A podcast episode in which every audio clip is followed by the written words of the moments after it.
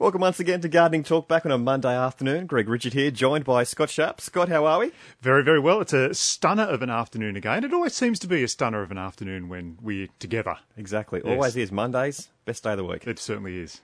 Silly, what do you got planned for us today, Scotty? I thought we'd talk today about a, a few jobs to do this autumn in the garden. There's a couple of things you need to do to get uh, up and running. for Nothing the- backbreaking.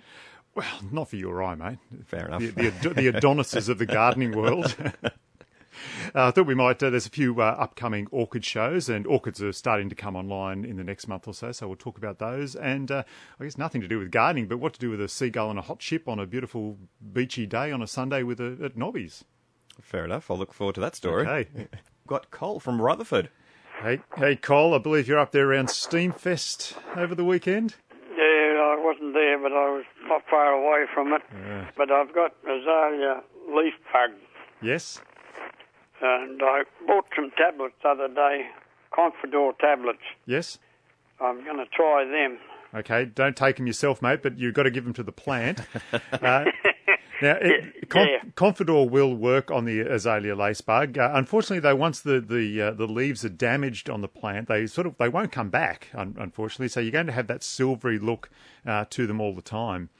Uh, so the best thing to do is to treat it and then give it a light prune back just to see if you can, you know, give, give a flush of new growth and try and get rid of some of that affected growth that you've got there. Yeah, so, but look, the Confidor tablets will work. You just stick them in the soil around there. Uh, if you've got some uh, Confidor spray, uh, insect and mite killer will work as well. But yeah, it's, it's one of those things where you have to almost use it preventatively uh, because you know at certain times of year the azalea lace bug's really going to come on the attack. So it is something you have to try and use preventatively, even though it mightn't have damaged the plant yet. Yeah, well, when they were down the bottom there, we only shifted about 50 metres or so up the road, and it's only affected them since then. Yeah, and, look, it might not be your fault, mate. It can, it can just be, uh, you know, you've got a dodgy neighbour or something like that who's not looking after their garden, perhaps as well. And uh, you know, those insects are just windborne, so they can get blown in, and it's all of a sudden it's onto yours as well. Can so, you replant them? well, Repot them, I mean. They're in the pots. Yeah, you can certainly do that. It might be that the plant, if it's in a pot, it might be a little bit stressed as well. So getting them in the ground is always a, a good thing for a plant. It's uh, you know you can stretch out. Its root systems can can stretch out. Um, You know, it's like you know having a single bed as you know, opposed to a king size sort of thing. I guess you know you like to stretch out, and that's what the plant likes to do as well. Oh, yeah, Yeah. yeah. Yeah, well, I didn't know whether you could transplant, do them now or later on Yeah, look, there's certainly no reason why you couldn't transplant at the moment. In the ground. Yeah, especially from out of a pot into the ground. That should be fine. Righto then. Thank you. Okay, thanks, Cole. Thanks very much. Cheers. Bye. No worries. This is Gardening Talk back on 2 and URFM 103.7. If you have any questions for Scott Sharp, you can give us a call on 49216216 216.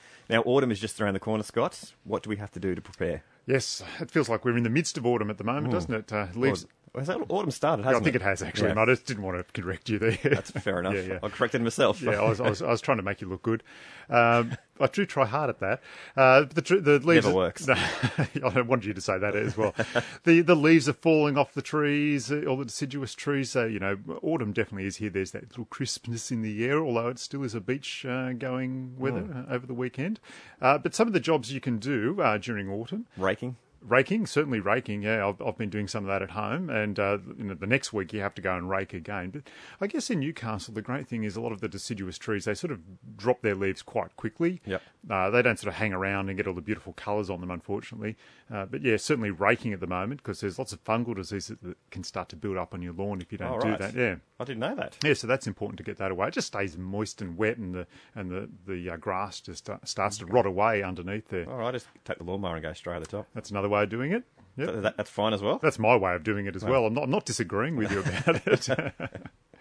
uh, look, uh, the other thing you need to do at the moment is trim your hedges, uh, such as your box and, and your golden durantas and your murrayas, and feed them with cow manure at the moment because what happens if you wait, uh, you know, three, four more weeks and you go and prune, then you won't get any growth coming back. So you'll have this bare hedge all the way through winter. So it's important to go and uh, you know do a bit of pruning at the moment to get that growth coming back as quick as you can. Uh, of course, look the uh, the clivias we spoke about it last week uh, with a couple of callers. Uh, they're getting stripped by the old uh, grubs again, so you need to spray with Carbaryl or Dipel to get rid of that because they're doing a lot of damage. And any old citrus leaf miner damage on your leaves that you might still have, Uh, give that a good prune back as well. Uh, hopefully, now that it's uh, getting a bit cooler, the citrus leaf might might go away. Okay. Yeah. So just some handy little tips. Absolutely. No worries, it's Gardening Talk back on 2NUR FM. We've got Jan from Lambton Gardens about Judas trees. That's it. How can we help you with it? Well, it you know what it is? It's a deciduous tree, obviously. Yes. And I just want to know, it's in my courtyard and I love it and it's getting bigger, but I want to trim it off and I want to know how much I can cut off it. Yeah, look, you, with deciduous trees, you can actually, um, and it's, it's sort of a good rule of thumb with any deciduous tree, you can actually go quite hard with them, especially when they're they're in their uh, dormant phase and they've lost all their leaves, you know, in mid July. Uh, but as a good rule of thumb, though, uh, I guess a third of the trees are usually the best way to go. and a lot, isn't it? it is, yeah, yeah. And try and get it into a nice shape. That's, I guess, the most important thing to get any any pruning you're doing to actually try and get it into a nice shape. Because if you start to prune back too heavily, you know, you get back to the single leaders, uh, you know, even to the main leader of the tree, and you don't want to do that. You just want to shape it so that when it starts to regrow, uh, it's just going to come back nice and full for you. It's a beautiful tree. I Oh. don't know if you know it. Yeah, yeah, I, I have heard of it before. I haven't seen them growing here in Newcastle, so it's interesting that you've got one uh, over there. It's absolutely beautiful. Excellent. Okay, and it's going all right. And you said you've got a courtyard garden. It's in a courtyard and Yeah. it's, um, yeah, it's just, I've had it probably about 10, 11 years now. and Okay. It's just beautiful. And how, tall has it got in that time? Uh, it's probably about 13 feet. Oh, okay, so not not too big yet. Well, no, it's big enough, but it blocks off next door, which is wonderful. Okay. we don't know exactly where you live, so we're not talking about your neighbours here. no, no, no. The other thing is, I've got um, some gardenias, yes. and I want to trim some of those, but I want to put some more in. When can you plant them? Oh, look, with gardenias, you can plant them all year round here in Newcastle. Uh, they're just, it's just one of those plants that, are, you know, they'll, if you put them in now, in autumn and winter, they'll bed their root system in for spring, so they're ready to go. Yeah, with gardenias, not a problem really to plant them all year round. Okay, and how much can I cut off the existing ones? Oh, again, gardenias, uh, probably about a third of the plant. You can go heavier if you want to, but just a nice trim. You can actually hedge gardenias if you want to uh, into a nice sort of square hedge. You well, don't have not to. quite in that sort of um, situation. so No, no. So just okay. just to- back to a nice shape again. Okay, so about a third off each of them. Yep, that'll be fine. Yep. Okay. Excellent. Thank you. Okay, thank you, Jan. And we've got Marcelia from Macquarie Hills. Hi, Marcelia. We we wanted to call you Marcella and say Marcello like you're an Italian. Uh, you can do that. We're having great debate here before about how to pronounce your name. oh, that's awesome. Now, how can we help now you? I'm To, famous on your radio. how can we help you? Oh. I've got a little problem with my photinias. Yes. I bought them from a nursery a year ago, Yes. and they were going awesome, except a scale got onto it, so I treated it with a confidor, and then uh, some of the bits have been left there, so the back's gone. Yes. But now a second photinias seems to be weeping, and it looks really pretty much dead. Yeah. So like I, it happened overnight. So Photinias can actually get a borer in them. They've got quite a, a heavy bark on them, but as they get a bit older, that bark can crack, and you can get a borer weevil going in there, and that's why you're seeing that, that weeping sap coming back out of out of the plant like that. Uh, look, the only thing to do with that is to actually start to prune the plant down uh, with the, the secateurs and just see if you can get to some green. Because if you're actually pruning into deadwood, you might as well cut that away and try and get down to the green. And uh, if you do find some green, it might be worth getting some uh, poison, some confidor, even if you've got some left around, and pouring that down the hole uh, and in around where the uh, borers might be. Oh, okay, because I've got like a 30 plants, and if one goes, then, you know, the whole hedge would go. Yeah, so that, that's imp- so it's probably best to actually go and give a preventative spray as well. Prevent. Yeah, so you can use either insect and mite killer. If you've got some confidor, you can certainly go and give that a try and see if it works for you, just as a preventative to try and keep any of those uh, little insects that lay their, their little borer weevils into the bark away. Give it a try and see how you go. How old are the plants? They're nearly a year old. Oh, so they're not, No. they're really not that old then. Uh, just make No. sh- make sure that they're uh, being really well watered and fertilised. Yep, yeah, I use a Charlie Carp. Okay, that that's fine. It might be best to get uh, another fertilizer as well that's a little bit higher in nitrogen, and uh, use that.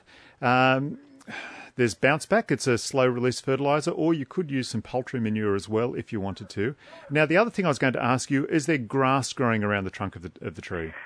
No, no, Okay. no. I put the weed mud so no weeds will come into it and only cut the hole where the trunk of the Photinias goes. Okay, that that's fine. So it's important not to let the grass actually grow around the tree because that sucks away a lot of nutrient and a lot of moisture. Okay. Okay. I don't lose my plant. Thank you so much. That's all right. You, you go and look after them. Thank you. Thank you. Have a nice afternoon. No You- worries. It's Gardening Talk back on 2NURFM. We've got Gary from Valentine talking about rosemary bushes. How can we help you, Gary? G'day, Scott. Yeah, I've got a rosemary. I've had it for a lot of years now. It's in a big pot, but it's slowly dying Yes. on me. Have you have you been fertilising it and watering it? Yeah, I have. Yeah. Another thing you can do with the rosemary, if it's in a pot, you can actually pull it out and give it a good root prune, and then put some fresh potting mix back in there. And if you're going to do that, prune the roots off. You can also give the plant a prune over the top as well, probably about a third of it off, and that, that you might find that that might just uh, sort of re uh, revitalise it a little bit, I guess. Okay, so right to dig out now, could I? Oh, you might as well do it now. The the heat's gone away. Uh, it's probably a good time to do it. Okay, thanks for that. Yeah, it's just it was a massive bush, and now there's only probably about a quarter of it left. Yeah, so so dying away. Yeah, give it a good prune back to that. Uh, look, it could be that there's you know some disease or anything, but if it's dying back that much, you might as well give it a, a you know a prune back and a root prune and see if you can uh, revitalise the plant. Okay, that's great. Thanks, okay, Scott. you have a good afternoon, Gary. Thank you. Bye. Cheers. No worries. We've got Laurie from Cardiff. Fallen leaves. How can we help you, Laurie? Uh, I was just curious because I just heard you say about um, not leaving fallen leaves on the ground because it could uh, create a fungus. Yes. Um, we've specifically got a peach tree that, as you probably know, it's falling like crazy now, and we just sweep it all underneath, thinking it'll just compost down. Yeah. Is that good or bad? Yeah, I guess we were mostly talking about if you're letting your uh, deciduous trees fall all over the grass Yeah. at the time. So I wouldn't, I wouldn't let it do that. But certainly, if you want to compost it uh, under the tree, you could do that, or even just rake it up into a pile somewhere and let it break Yeah. down a little bit then, and then um, you know move it back over to the tree at a later date. Ah, right. So it's on top of grass. It's the problem. Yeah, you don't want a, a mat over your grass because you can certainly get some fungal diseases under that if you let that continue. All right. Cool. No worries. Thank you so Excellent. much. Thank you, Laurie. Okay. Bye. And we've got Diana from Tanilba Bay. And we're talking shrubs. Yes, that's right. Yes. Um, look, I was wondering, I've just bought a couple of native shrubs Yes. um, because I've had a pine tree that had borer. I've had that taken down. And um, I was, I'm going to put them into big pots. So I've got the uh, native potting mix, and I wanted to know should I put some stones in the bottom of the pot to allow for a bit of drainage, or is it just safe to, or is it uh, better for them to um, just have this potting mix?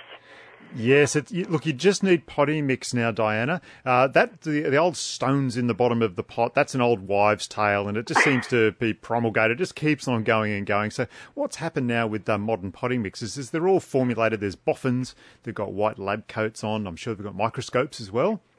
and they're in a laboratory, and they formulate these potting mixes so they do all the right things for your plant. So that, that old wives' tale, I think, came came about when uh, people used to just go and dig some dirt out of the garden and stick it into the uh, into the pot. And what would happen is the holes would clog up in the pot, so people would often put uh, stones in the bottom to aid the drainage. But now with modern potting mixes, you certainly don't have to do that. Would probably get uh, you know one or two people a, a week coming into work, sort of with the old wives' tale, hanging it out to dry. And we'll always say, no, no, no, you don't have to do that anymore. Modern All potting right. mixes do all the right things, especially and with will, the, will, will that will they need any fertilising? Because there are only the um, one's the Captain Cook bottle brush, Mm-hmm. And the other one is the um, Gold Rush Grevillea. They, when you put them into a brand new potting mix, you really don't have to do anything for about uh, you know six months or so, and after that you'd have to start fertilising. But the most important thing to do is to make sure you only use uh, a native fertiliser or blood and bone. Blood and bone's very safe to use on native plants, and uh, because they're in pots, you just have to make sure you only use them according to the directions. Oh, I see. All right then. Okay, and they don't need a lot of watering, do they? Because I'm I'm a novice gardener at the moment. So. Look, even though they are native plants, you still don't want them to be drying out for long periods of time. The plant will get stressed, especially when they're in a pot, if it's windy or uh, you know if it's very very hot. So just make sure that your watering's, watering's quite regular with them. Uh, you know, probably every couple of days is the best way to go. Oh, I, I see. That's great. Excellent. Okay, then. Well, thank you very much, Scott. Okay, good luck with it, Thanks Diana. A lot. Bye-bye. Right, thank you. Bye bye. And we've got Ray from Newcastle. Hey, Ray, how can we help you? Oh, hi. Ray's coming now. This is Rebecca. No worries, Rebecca. Hello. oh, Ray, how you going, mate? Good. How can we help? Scott? Yes, how can we help? Oh, Scott, look. Um, we're um, putting a garden in in the back of a terrace, Yes. and I wanted to put some grass in. And I was wondering what depth of, so- of uh, soil or dirt you need under the grass for it to grow. Yes. Now it's it's always going to be the more the merrier. I'm here waving my fingers around, and Greg's here looking at them. I'm going to get him to estimate the distance in a little 30 while. centimetres? About thirty centimetres. 30 centimetres. That's a good estimate. Yeah, 20 to 30 centimetres will be a good amount because it, it, it's just going to dry out too quickly if you don't get some Yeah. decent soil in underneath there. That said, I have seen grass planted under oh, less than that, probably about 10, 15? 10 to 15 centimetres, but I don't know that it was doing very well. It was sort of in a car park out at Cardiff RSL, and they just more or less laid this garden bed over the top of part of the car park Yeah. and put in the memorial gardens there. So I think if you can get more than that, you know, 20 to 30 centimetres, you're going to get uh, a, a much better lawn and uh, will withstand uh, the heat and uh, Yeah. the dry conditions that we get here much better for you. And does it matter? Like we've got a, a mixture of uh, a bit of um, old pa- broken old pavers, a bit of cement over some parts. Would that matter if that was directly under the soil? No, that, that shouldn't that, that shouldn't affect that at all. Oh, great. Okay, Thanks very much, buddy. excellent. Good. Thank you for Cheers. that. Cheers, Ray. Bye bye. Bye. Okay, we've got Kev from Rankin Park. We're still talking lawns. Yes, Scott, thanks. Um, I've got a buffalo lawn uh, that's been a really good lawn in the past. It's uh, always nice and rich, and uh, it gets a, a, a bit of seepage, which keeps it nice and moist. But just recently, uh, there's a half moon patch, uh, probably about eight foot by about three foot, um, that's just died off. It's just gone like a, a, a tan, you know, tan colour. And uh, through no apparent reason, I was just wondering the rest of the lawn um, seems to be okay. So I don't think it's a, a water problem, but uh, just wonder what your thoughts might be. Yeah, look, uh, don't don't worry, Kevin. You're not an island out there at Rankin Park. Uh, what's been happening at the at the moment is a lot of people have got army grub, uh, and or black beetle or, or crickets. We think it's mostly army grub at the moment. Uh, it's come on very late this season, and that's the way it dies out. The way it is in your lawn, it just sort of starts out as a you know as a, a circle, a patch, and then just keeps on moving outwards. Uh, so you do need to treat that, and you don't just treat the area that's affected. You treat uh, all of the lawn uh, because the moths have been long and they've laid their little eggs all over the lawn, and now the grubs are hatching and they're eating the root system uh, of your lawn away, and that's that's why it's dying off like that. Uh, so look, there's a lot of different uh, products out there on the market. Uh, generally, they've got lawn grub killer or something on the packaging. You use that according to the directions. Uh, one of the main things to do with it, though, is always use it later on in the evening when the uh, insects come back up towards the surface. Uh, doing it in the middle of the day, that's when they've gone down a little bit deeper to try and keep away from the heat of the day. So always, you'll get a much better result if you go out later in the evening and treat them.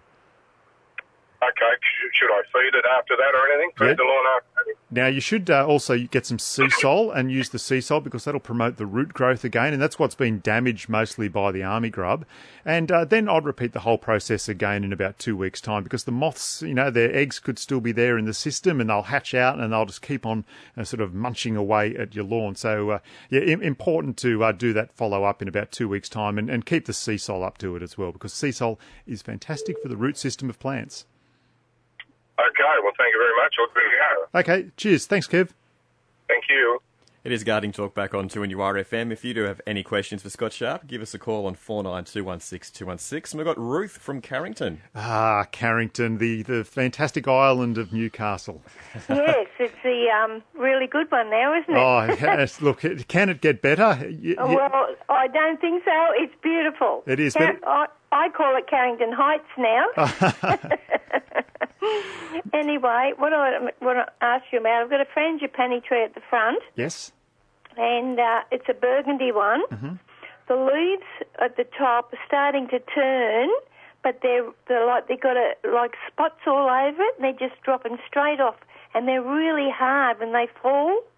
They're you know like they're dried out. Yeah, so look, fear, fear not, Ruth. Uh, my uh, frangipani leaves are doing exactly the same thing. So are the next door neighbours. Uh, so Oh. that's that's in Forbes Street. So uh, Okay. so it, it could be endemic to your, your your street as well. But don't worry about that. What's ha- what happens to frangipanis at this time of year is they actually get the frangipani rust. It starts to come on. Oh. I- And I don't know why it always comes on, you know, Mhm. March, April. You'd think it'd come on when it's much more Yeah. humid in February, but Yeah. it, it seems to come on. Uh, it's going. The, all your leaves are going to fall off anyway. Uh, the main thing to do is to rake those leaves up and get rid of them away from the area. I do. Yep. Yes. And now the I other the other thing you can do is you can get a product called Mancozeb Plus Yep. and spray that all over the plant, in underneath the leaves where the rust spores are. Okay. And once you've cleaned them all up from the ground as well, Yeah. uh, get some in a watering can and actually drench the soil in around the frangipani to try and kill those mold spores, uh, those rust spores that are in the ground. All right then. That's good. Thank you very much. I Not- just we haven't had that before. You know, it's never done that before. Yeah, look, don't don't worry about it. Uh, look, you live on an island, but you're not an island, uh, Mhm. and uh, it, it, it's happening everywhere. Like I said, it's happening at my place, so don't be worried about Okay it. Okay, then. Yeah. Thank you very much Not for your information. That's all right. You enjoy the mecca of Carrington. I will. Okay. Thank you. Bye. Thank you, Ruth. All right, you love your Carrington talk, don't you? Well, we love our Caro. Uh, we've got up to Branxton now with John. We've got some problems with your lemon tree. I do, Scott. Yeah. How can we help you with it, mate? Um, look, I've um, I've found some black orange bugs on the on the bush and got rid of those. Yep. Um, but the fruit seems to have spots on it, like little off-coloured spots, and uh, on what, what they call, I think, nickel leaf. Um, I'm not sure what's going on. I've tried Malathion, Yes. um, and I've tried a bit of um, fertiliser around the base, that Seasol, Yes. um, but it doesn't seem to be doing any difference. So I'm just wondering what might be the problem. Yeah, look, the thing with Seasol is it's uh, great for the root system of the plant, but it's probably not much good for anything else in the plant, especially citrus. They're very heavy feeders, so you need to use a more all-round fertilizer when you're feeding citrus. Uh, something like Bounce Back or even Sudden Impact. It's fantastic for roses, but it will work uh, on your citrus as well. So very important to use an all-round fertilizer. Now, you said the spots are on the fruit, did you? The, I've got like a nickel leaf with um, it sort of looks like a bit of a looks a bit like a spider web effect over the leaf. Yeah, so you've And had leaf, sorry, That's all right, mate. So you've definitely had citrus leaf miner by that, uh, by the sounds of that. Uh, so you need to just prune all that affected growth off, and uh, you get a product called Eco Oil and use that as a preventative when you see some new growth coming on. And the, the other thing, uh, if you've got spots on your fruit, that could be actually scale on there. So you're sort of halfway there when you said you were using Malathion, but you actually need to get a product called Anti-Scale, which is Malathion and white oil mixed together. And when you spray that uh, white oil actually permeates down through the, the waxy shell of the scale and takes the poison, the malathion, in there with it and kills the little insect that's living in underneath. So it's it's really important to uh, get that, that product anti scale and spray that over the uh, over the fruit. And uh, get that other product called uh, Eco Oil and uh, cut off the affected area of the plant and spray as a preventative. yeah. So that eco oil is basically pest oil. is that what? Uh, look, it's actually different. It's got uh, some more botanicals, some tea tree oils and things in it, and we've used both at work, and the eco oil seems to work much better than the pest oil to keep away citrus leaf miner. All right, okay. Another question about lawns. Yes. Could I speak please? Yes, what's happening out there with your poor old uh, lawn, Vicky? Oh, our lawn's beautiful, but we're going away. Yes. Um, one of the grey nomads um, for winter. When we come back, we get have a winter grass every week. hmm Can you spray it before you go? Yeah, you certainly can because uh, winter grass killer uh, actually works as a pre-emergent, so it's actually sterilising the seed before it comes up. And most people make the mistake of they wait for the winter grass to pop its little tufty sort of limey green head up, and then they go, "Oh, geez, we better do something about this." But in a way, it's already too late by then. And so if you use uh, the winter grass killers, it actually yeah works as a pre-emergent. It will get rid of it out of the soil uh, before it comes up, and you'll probably get a better result out of it. Yeah, we're going away in a couple of weeks, so and we won't be back sort of probably September. Yep. So I'm just wondering whether it's too long. Oh, no, fine? no, look, that should be all right. Of course, you know they you can have bad next door neighbours, Yeah, and we've uh, got them. Oh, no names, no pack drill. And uh, the seed can be blown back into your place and it can germinate again. So, uh, look, you just have to do the best you possibly can. Uh, get in there just before you go away. Use uh, one of the winter grass killers and see if it, uh, you know, cleans it out a little bit for you. And then, uh, you know, sort of stare daggers at your next door neighbour and, you know, or toss some old packets of winter grass killer over the fence as a hint and see what they do about it. Okay then. Okay. Thanks for that, Scott. Have a nice trip wherever you're off to. Yeah, Darwin. Oh, very nice. Haven't been up there, but I love the humidity. Yes. Thank you. Not Thank many you, people Vicky. do love the humidity. Oh, I love the humidity. Yeah. Oh, well, well, it's nice for to add outer neighbours out as well. Yeah. Oh, good on her. It's Gardening Talk back on 2 and RFM. This is Peter from Wallsend. How can we help Yeah, you, g'day. Pete? How can we help G'day, you? Scott. Um, I've got a couple of, um, I think they're Chinese tallow deciduous trees Yes. on the footpath, on the verge, um, and they're just literally covered in, uh, the leaves are covered in uh, these little tiny black um, hard shell insects. Um, they, they seem to exude some sort of sugary substance. You can crush them under your thumb, you know, but um, and they, they come out with some sort of uh, like a sugary, um, oh, sweet. Uh, oh, I can't explain it. Yeah, no, But- that that's all right, mate. So what you've actually got is scale on on your uh, sapium, on your Chinese tallow wood. They do actually get a funny black browny sort of scale all over them. And uh, s- scale is just a, it's a little insect. It gets blown around by the wind, and then it lands on on your tree, and it forms a waxy shell over the top of it to protect it. And that Yeah. uh, that sort of residue you're talking about, I guess, it's scale poo. Let's let, let's not mince words here today. Ah, okay. Yeah, Yep, so it's yep. it's just the residue, it's the poo of the scale, and Right. uh, often the Ants ants, yeah, the ants will come up to feed off that uh, sort of sugary residue that the uh, that the uh, scale puts Yeah. out, and in turn that brings up the, the ants bring up fungal spores, usually sooty mold Ah. spores from the soil, Yes, and that goes all yes. over the leaves of the plant. Uh, it starts Yes. to block out the sunlight. You get trans, you know, then the plant uh, can't photosynthesize, and you get a generally unhealthy plant. And now the great thing about your Chinese tallow wood is it, it is going to lose its leaves quite soon. So all of these problems are sort of going to be magically taken away for you, so you don't have to worry about them too much. Uh, Right. So in in fact, you know, you could spray. You'd use anti-scale if they're if they're big trees. It might be a little bit difficult because you actually have to contact uh, the uh, the uh, spray all over the scale to get the uh, the job done. yeah. So look for for my money, uh, you know, I'd probably uh, sit on the front veranda, uh, pour yourself a glass of wine or something, and wait for, wait for them to lose lose their leaves, and the job will be done for you. Well, uh, uh, so it's not a thing that comes back each year. It um, automatically it's something that is born on the wind again as a spore, and then will so I could it could be blown up the street from somewhere, and I could get it again next year. Yeah, absolutely. It's nothing you can All really right. do about it. Yes, scale insects are just borne around by the wind.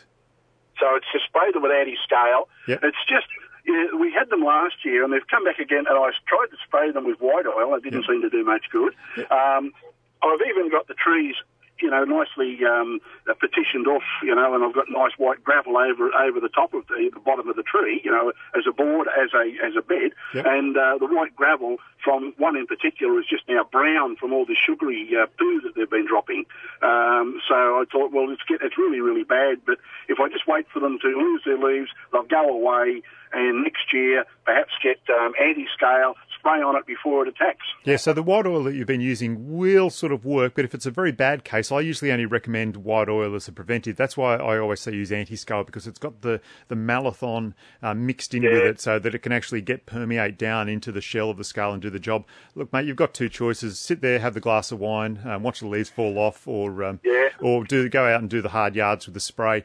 I know what choice I'll be making. I I can see like, I Greg.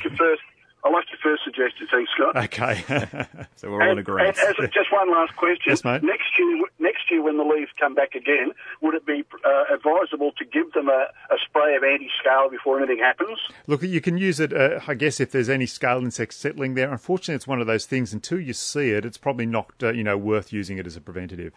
Right. Okay. Thanks very much. Okay, thank you. Good on you, mate. Okay, cheers, All right. Peter. I like use the phrase sugary poo. Yes, I. Yeah, That's a great phrase. yeah. Well, we, let's not mince words. I've never been one to do that. I, I like plain speak. Plain, speak. yeah, good, just Yeah. good down earth chats. Yeah, yeah. That's that's how we always are. Bit of a slap on the back, and you know we'll get it out out of the way. All right, now, Scott, before we do go, you've got a couple of things about the Orchid Society. Yes, we've got uh, our the uh, Australasian Native Orchid Society. These guys are masters of the black art. They know about growing orchids and making them beautiful. I don't know anything about that.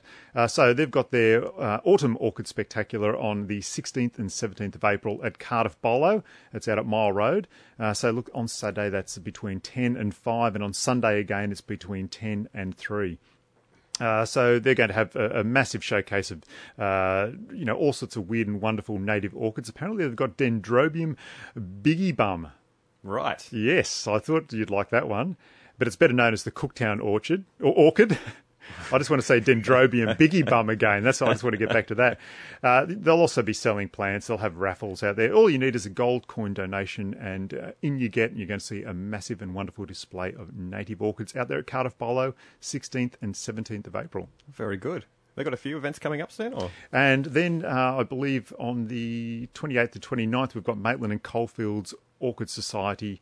Uh, they've got a big autumn show as well up at uh, Raymond Terrace, but we'll talk about that later because I can't plan that far ahead. Yeah, fair enough. Yeah. can I. I, can, No, I yeah. can't plan for tomorrow. So Okay. I understand. Now, Scott, before you do go, you mentioned earlier in the show, actually straight off the bat, Oh, I did. I was straight off the bat. I, I was planning that one for a six night. just a little a little tease about this story involving a seagull. What would you do if you had a 12 year old boy, some packets of, of hot chips that they've bought at Nobby's, and a whole lot of seagulls? I'd probably run. No, I, what we did on the weekend, it was so much fun. You bury the 12 year old boy up to his neck in the sand. Do I have to call DOCS? and then you get hot chips and you put them all around him on his head. I wanted to stuff him up his nose, but his sisters wouldn't let me. And then you let the seagulls come in and feed. It was quite scary. The whole beach loved it. It was fantastic. I imagined everyone except for the twelve-year-old boy. The 12 year old boy had a fantastic time, I'm sure, but he couldn't scream. But you put chips in his mouth as well. No, I wanted to, but. True story. Uh, it's Gardening Talk back on 2 FM. Scott Sharp, do you have anything else before we knock on out of here? oh, that's really about it for today. We can talk about uh, some. Oh, what about this? Uh, go for it. Yeah, it super- looks impressive. It is. It's fantastic, beautiful looking plant. I was going to mention, but I sort of the chip story got in the way. It was a good chip story. It was a good chip story. Super, Bell, Superbells Frostfire. It's a type of uh, Million Bells Petunia, but it's got this funny sort of colour. And here we're going to talk about colours. Greg's going to describe the colour for me.